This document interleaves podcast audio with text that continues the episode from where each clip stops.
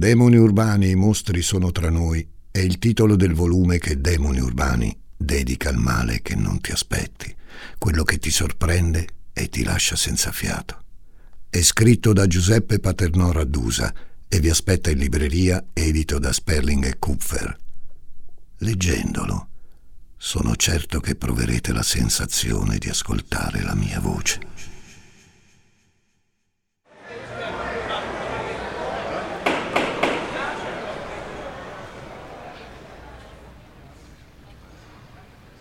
Per la terza volta il giudice chiede ai presenti di tacere.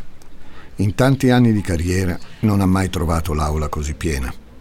Davanti a lui, oltre la sbarra, è schierato un gruppo di sei persone, di un'età che va dai 12 ai 37 anni. Qualcuno si guarda la punta dei piedi, un altro tira su col naso. Indossano abiti decenti. Se togli il contorno, potrebbero sembrare una famiglia che si è riunita per un matrimonio o una laurea. Il rumore di un flash rompe il silenzio, così faticosamente riconquistato. Mai prima d'ora, nella storia di Marion County, nell'Indiana, si sono viste sei persone processate insieme per un delitto tanto grave. Lo chiamano già il caso più raccapricciante della storia dello Stato. Non c'è da stupirsi se così tanta gente sgomita per assistere. Molti qui non aspettavano altro che un po' di movimento, ma a volte bisogna stare attenti a ciò che si desidera. Questa è la storia di certe persone che volevano solo una vita tranquilla. Sono Francesco Migliaccio. Benvenuti a un nuovo episodio di Demoni Urbani.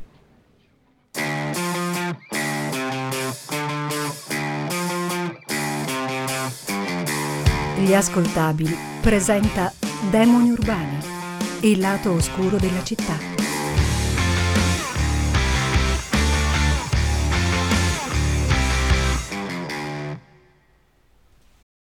This episode is brought to you by Reese's Peanut Butter Cups. In breaking news, leading scientists worldwide are conducting experiments to determine if Reese's Peanut Butter Cups are the perfect combination of peanut butter and chocolate. However, it appears the study was inconclusive, as the scientists couldn't help but eat all the Reese's. Because when you want something sweet, you can't do better than Reese's. Find Reese's now at a store near you.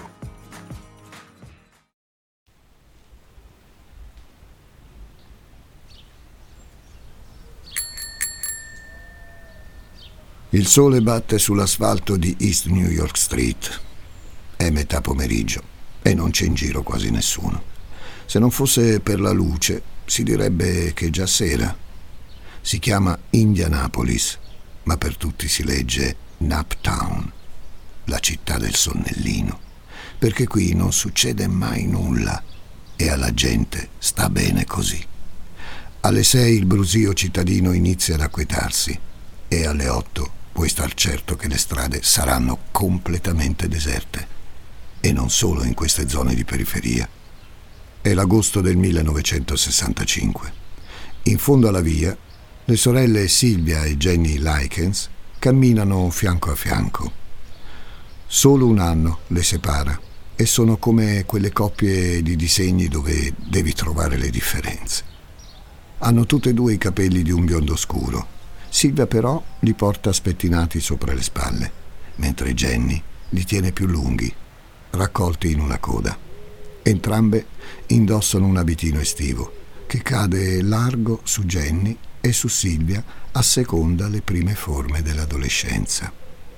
Sono di ritorno da una specie di missione quotidiana e tra le mani tengono stretto un sacchetto. Arrivate al civico 3850, salgono i gradini a due a due e agitando il sacchetto iniziano a chiamare Stephanie, Paula, John, guardate che abbiamo qui. Non fanno in tempo ad imboccare la porta che una mano ossuta le afferra per il colletto. È la padrona di casa, Gertrude.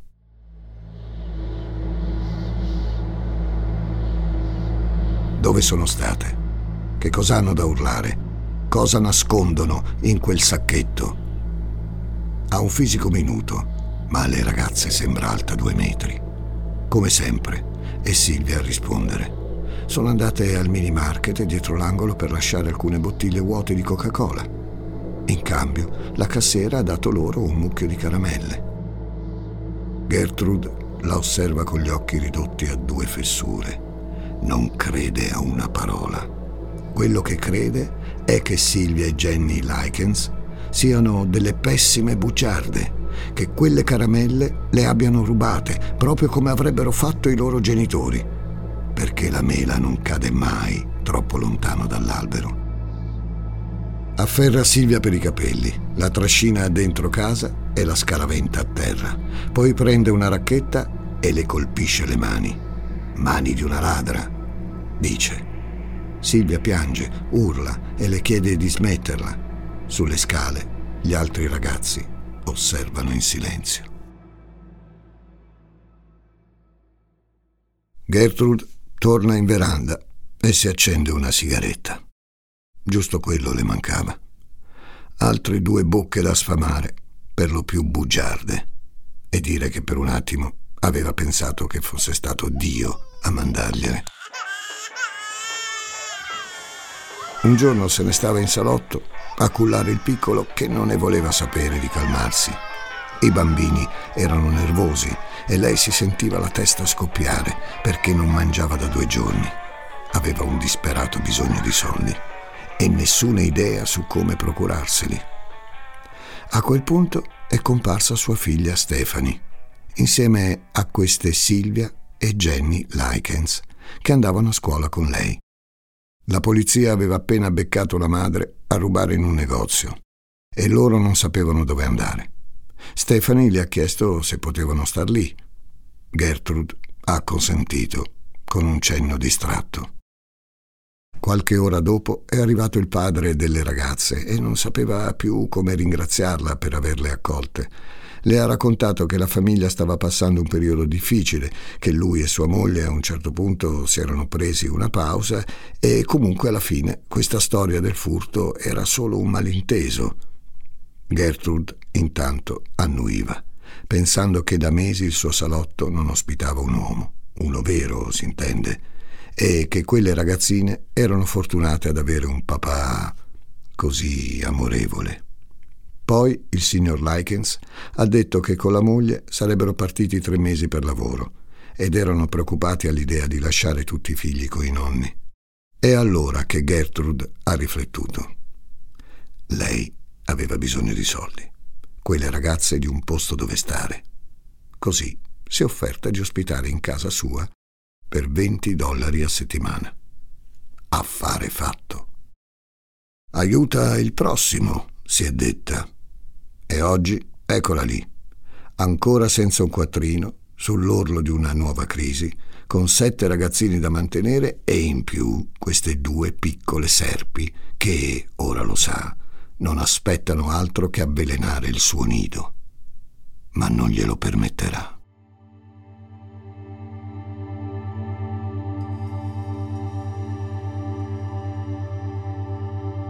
Dentro casa, Silvia Likens si è trascinata fino al bagno per massaggiarsi i lividi lontano da occhi curiosi. Non è la prima volta che capita. Tutto è iniziato verso fine luglio, quando i suoi genitori hanno mancato di inviare i soldi della settimana passata. A essere precisi, tutto è iniziato un po' prima, quando lei e Jenny si sono trasferite a East New York Street, 3850. Ma le botte quelle sono iniziate verso fine luglio. Prima di allora, Gertrude Baniseschi non sembrava poi tanto male. Non cucinava quasi mai, si faceva aiutare in casa e la domenica bisognava andare tutti a messa, cosa che per Silvia e Jenny era una novità, ma per il resto non c'erano grandi regole. Anzi, un sacco di ragazzi del quartiere andavano e venivano da casa sua per giocare o fumare una sigaretta senza avere noie. Un giorno però Gertrude ha aperto la cassetta delle lettere e l'ha trovata vuota e di colpo è diventata una furia. Silvia e Jenny non possono dimenticare le parole che ha usato. Vi sono presa cura di voi puttanelle per niente. Da allora Gertrude non fa altro che rimproverare le sorelle per ogni sciocchezza. Le prende a schiaffi, le sculaccia. A volte colpisce talmente forte da farle urlare come maialini, ma nessuno ha mai bussato alla porta per chiedere cosa accadesse. In casa Baniseschi poi manca sempre il cibo e loro due ne ricevono meno di tutti. Per questo Silvia ha avuto l'idea delle bottiglie vuote. Suo padre le ha insegnato a ingegnarsi quando la vita si fa dura.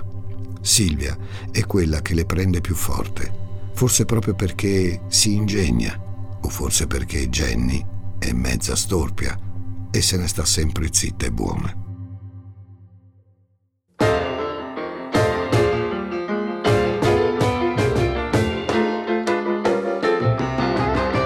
È un sabato pomeriggio a Foso, nel centro di Indianapolis. Una folla di giovani, a maggioranza femminile, si stringe attorno all'Owens Theatre per l'uscita di Help, il nuovo film dei Beatles. Da qualche tempo ormai la Beatlemania si è diffusa anche a Naptown. Sopra le teste si levano cartelli con scritto Sposami Paul o Lennon ti amo e la coda si estende per quasi un chilometro.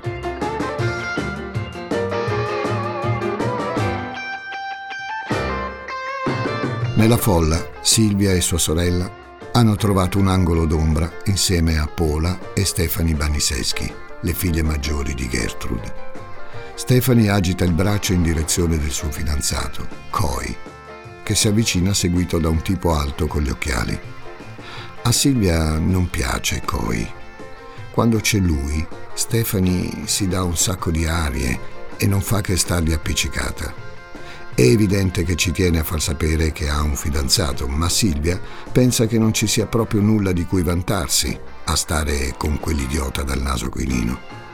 Dell'altro ragazzo invece sa solo che si chiama Ricky e che parla poco. Abita proprio di fianco ai Baniseschi, ma la sua casa sembra molto più grande e bella. Ogni tanto Silvia lo sorprende a guardarla. Anche le altre credono che abbia una cotta per lei.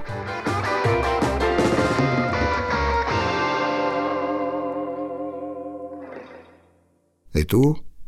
Non ce l'hai il ragazzo? La domanda la colpisce come una scheggia. Ora gli occhi di tutto il gruppo la fissano. Pola, che ha 17 anni, fa un sorrisetto cattivo e dice che Silvia è ancora troppo bambina per la sua età. I ragazzi vogliono delle donne. Silvia sente che le stanno diventando le orecchie rosse, per cui si affretta a rispondere che in realtà un ragazzo ce l'ha, ma tanto non lo conoscono. È uno di Long Beach, dove abitava prima. Pola fa per ribattere, ma Jenny caccia un gridolino. Finalmente stanno aprendo le porte del cinema.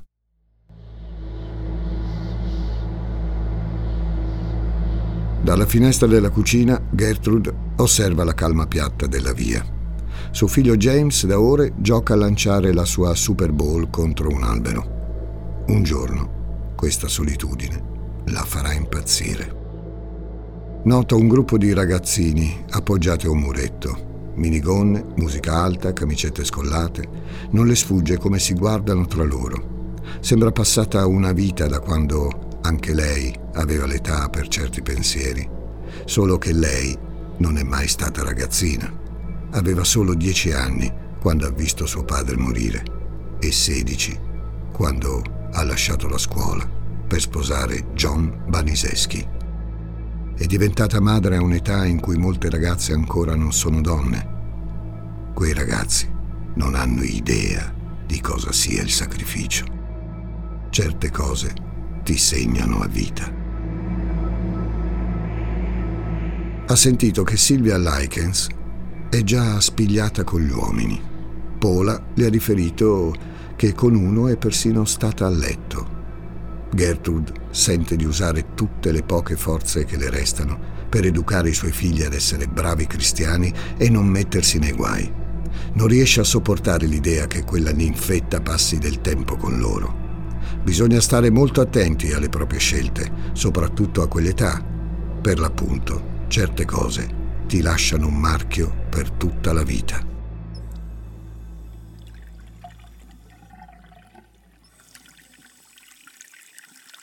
L'ha umiliata davanti a tutti.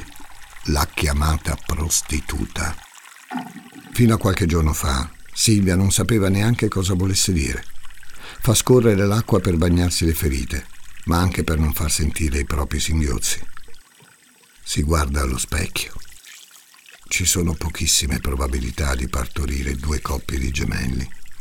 Questa frase Silvia l'ha sentita ripetere fino alla nausea nelle conversazioni in famiglia. Prima sono nati Diana e Danny, che oggi hanno 19 anni. Poi Jenny e Benny, che ne hanno 15. Nel mezzo è capitata lei, che si è sempre sentita strana per questo, come un'imbucata a una festa. Mai come nell'ultimo mese, però, mai come in quella casa Silvia Likens ha percepito di essere fuori posto. Questa volta non sa nemmeno dire come sia cominciata. Gertrude l'ha gettata a terra e l'ha presa a calci, spingendole il tacco proprio sopra l'inguine. Si è fatta persino aiutare dai ragazzi. C'erano tutti i figli baniseschi e almeno altri quattro che non conosceva. Gertrude gli ha ordinato di tenere aperte le gambe di Silvia per poterla colpire meglio. Anche stavolta nessuno ha reagito alle urla. La sorella Jenny se ne stava in un angolo a guardare, immobile, terrorizzata. Gli altri ragazzi invece non la smettevano di ridere.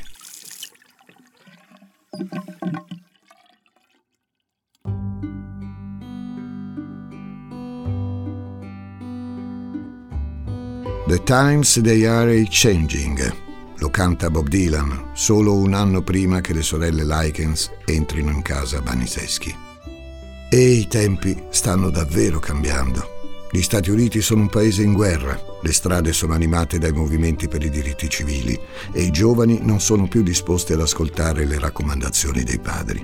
Eppure c'è un posto dove lo strillo dei megafoni si sente un po' meno, dove un gruppo di adolescenti passa del tempo con una donna adulta e segue i suoi ordini senza farsi domande, perché ancora pensa che gli adulti ne sappiano di più.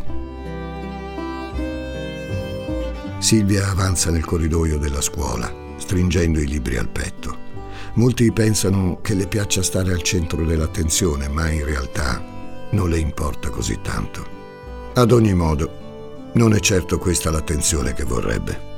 Dal giorno in cui è stata presa a calci, le brucia ogni volta che va in bagno. Alcuni di quei ragazzi vanno a scuola con lei ed è costretta a incrociarli ogni santo giorno comprese Paula e Stephanie. Credeva che almeno Stephanie fosse sua amica, invece persino lei se n'è stata lì a guardare. Ora Silvia pensa che siano soltanto invidiose, perché tutti dicono che è la più carina della classe. Vogliono rovinarla, ma lei non ci sta.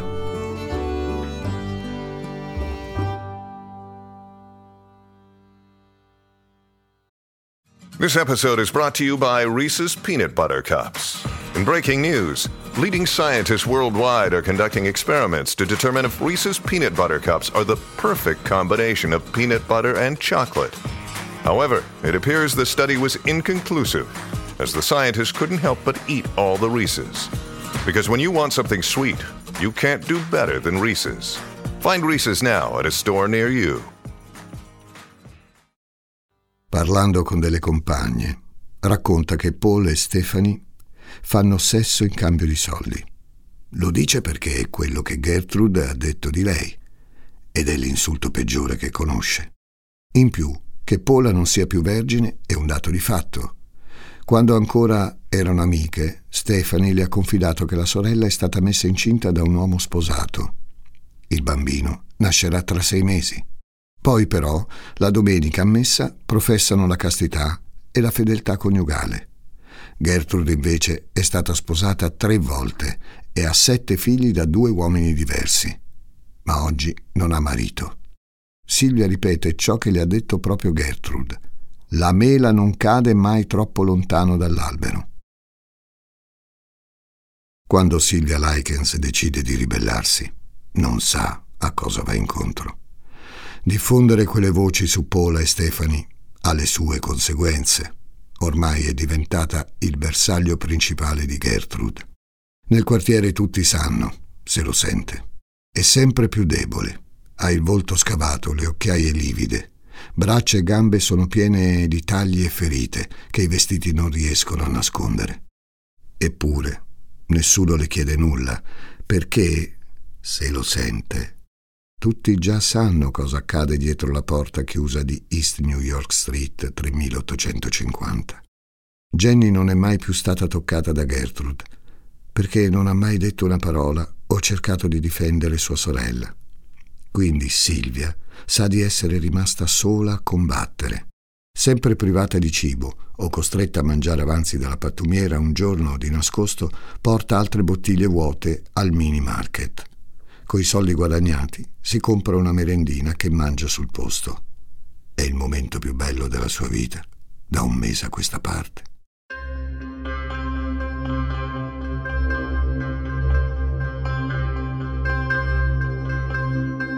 Questa volta credeva davvero che Gertrude non l'avrebbe scoperta.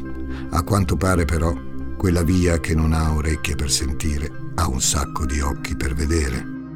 Gertrude la attende in mezzo al salotto, con uno sguardo glaciale. Dietro di lei un gruppo di ragazzi del quartiere. Davanti a lei, sul tavolo, una bottiglia vuota di Coca-Cola. Spogliati, le ordina. Silvia non è certa di comprendere, ma arrivati a questo punto sa che fare domande non ha alcun senso. Qualche ragazzo fa un risolino e Silvia nota che tra loro c'è anche Ricky. Gertrude le porge la bottiglia di Coca-Cola. Spogliati e ficcatela dentro, fino in fondo.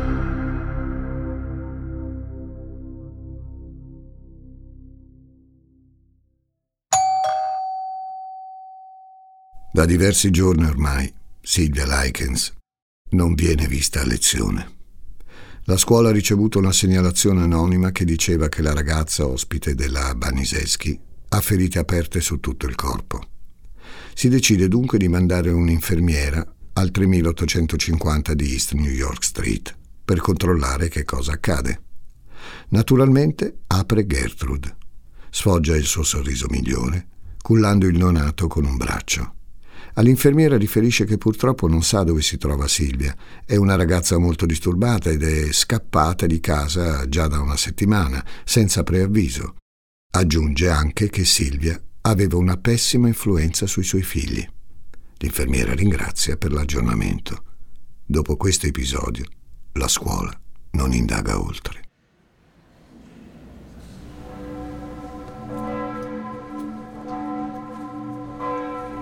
È ottobre inoltrato a Indianapolis. I fedeli si stringono nei cappotti sfregandosi le mani mentre prendono posto nella Grace Memorial Baptist Church per la funzione domenicale. Tra loro, divisa su due panche, anche la famiglia Baniseschi. Gertrude, Paula, Stephanie, John, Mary, Shirley, James e il piccolo Dennis nel passeggino. C'è persino Jenny Likens, degli inquilini del 3850. Manca solo una persona all'appello. Dov'è Silvia?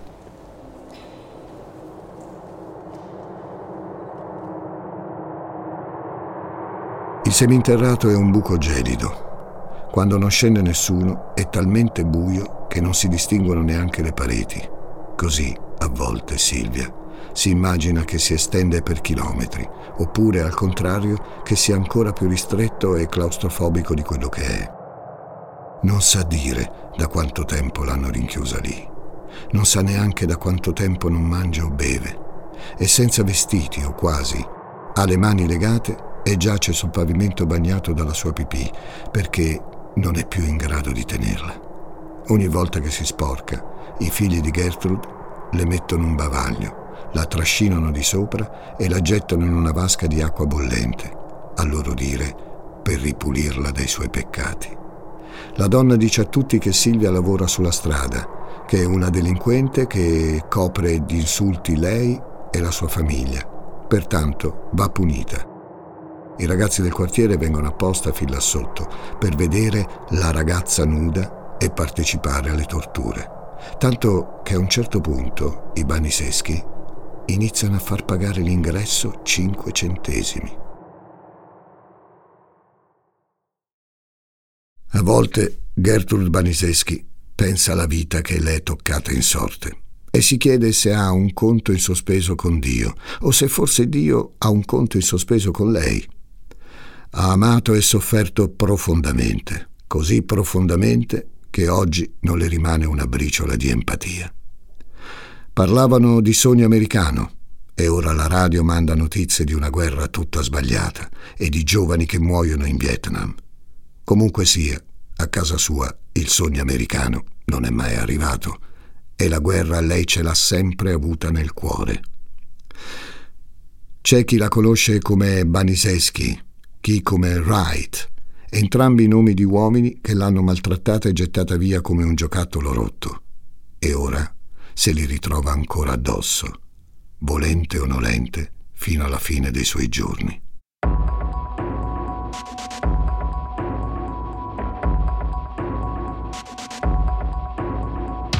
Non sa perché proprio quella ragazzina.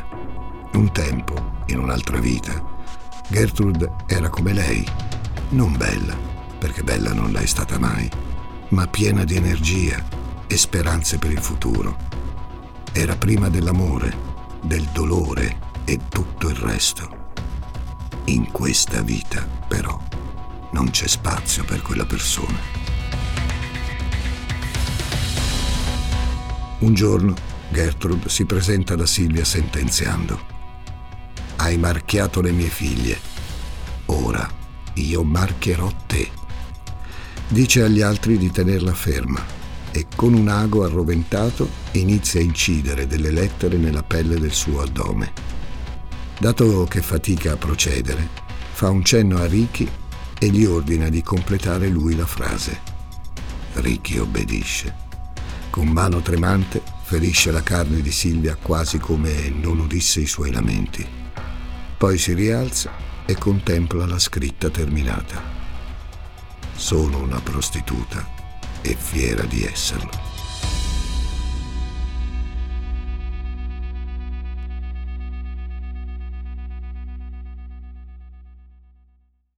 Passano i giorni.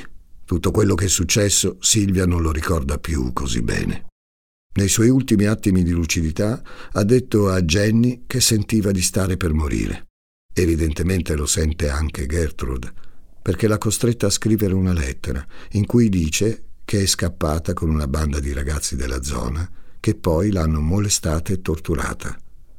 Ora Silvia non riesce più a parlare in modo comprensibile, non riesce a governare le gambe o le braccia, non riesce nemmeno a piangere perché è completamente disidratata. Ogni giorno pensa ai suoi genitori, che sono lontani a lavorare in qualche fiera. Sente il profumo delle mele caramellate, poi ode la musichetta delle giostre che si mescola con quella del tiro al bersaglio e la voce di un uomo che invita a tentare la fortuna. Suo fratello Benny, che frigna perché non vuole tornare a casa. Sua madre, che le raccomanda di non mangiare troppe caramelle. Vorrebbe tanto essere là. Il pomeriggio del 26 ottobre 1965, Silvia tenta per l'ultima volta di scappare dal seminterrato, ma le mancano le forze. Stesa a terra, intravede l'ombra di qualcuno che scende le scale. È Stefani, la sua vecchia amica Avrebbe uno sguardo dolce se non indossasse quel paio di occhiali che le induriscono il viso. Si china sopra Silvia, la guarda per un momento e poi la stringe a sé, scoppiando in lacrime. Quando Silvia Likens muore, Gertrude, Stefani, Shirley e Ricky sono in piedi attorno a lei nel seminterrato, che osservano increduli il corpo senza vita. Paula si trova altrove per qualche commissione. Jenny Likens si trova per strada a raccogliere fogliame per guadagnare qualche spicciolo. I signori Likens si trovano in Florida, intenti a presidiare il loro banchetto.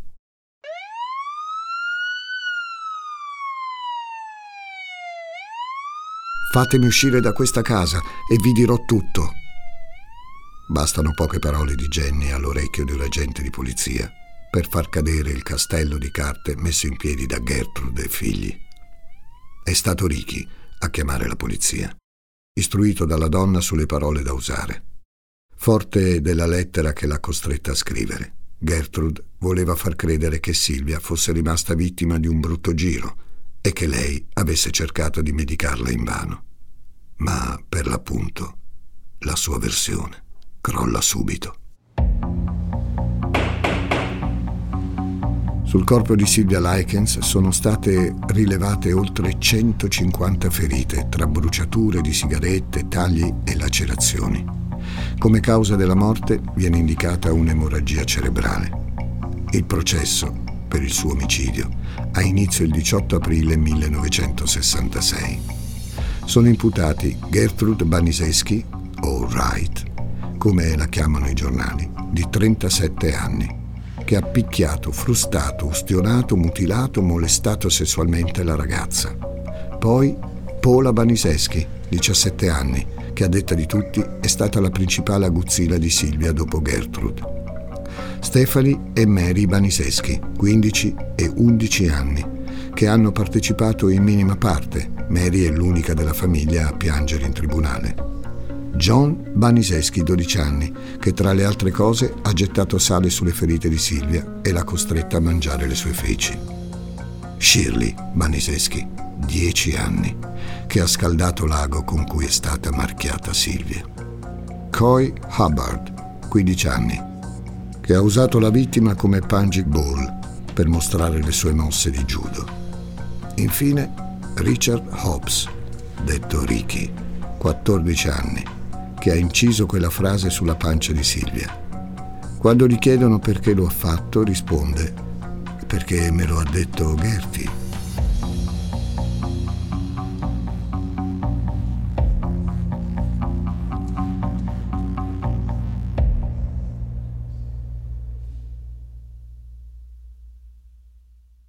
I figli più piccoli della Baniseschi sono lasciati fuori dal processo. In compenso, sono arrestati altri cinque ragazzi del quartiere: Michael Morrow, Randy Lepper, Darlene McGuire, Judy Duke, Anna Sisko. Inoltre, diversi vicini di casa ammettono di aver sentito più volte delle urla provenire dal seminterrato di Gertrude, ma di non averci dato peso.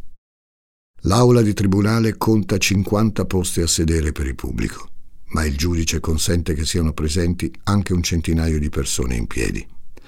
Nei giorni vicini al verdetto, i giornali riferiscono che una rissa scoppia tra due donne per un posto tra le prime file. Gertrude Baniseschi cerca di difendersi dicendo che è stata tutta opera dei ragazzi, poi che era depressa e assumeva psicofarmaci.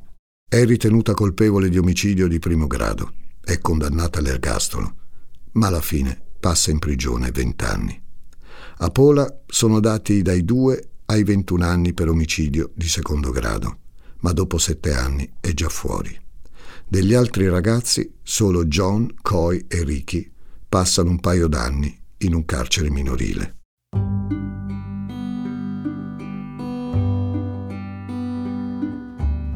Il delitto di Sylvia Likens scuote le fondamenta di un posto tranquillo, dove ci si fa i fatti propri, la domenica si va a messa e per qualche motivo ancora si ascoltano le parole di madri e padri.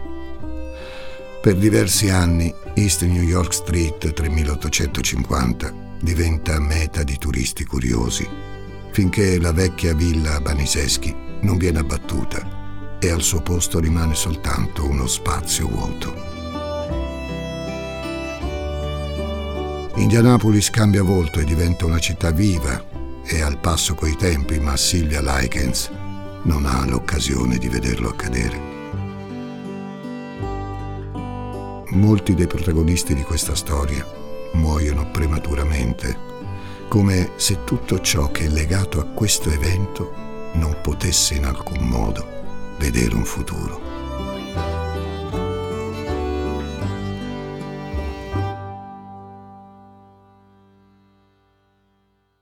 Demoni urbani e mostri sono tra noi è il titolo del volume che Demoni urbani dedica al male che non ti aspetti, quello che ti sorprende e ti lascia senza fiato. È scritto da Giuseppe Paternò Raddusa e vi aspetta in libreria edito da Sperling e Kupfer. Leggendolo sono certo che proverete la sensazione di ascoltare la mia voce.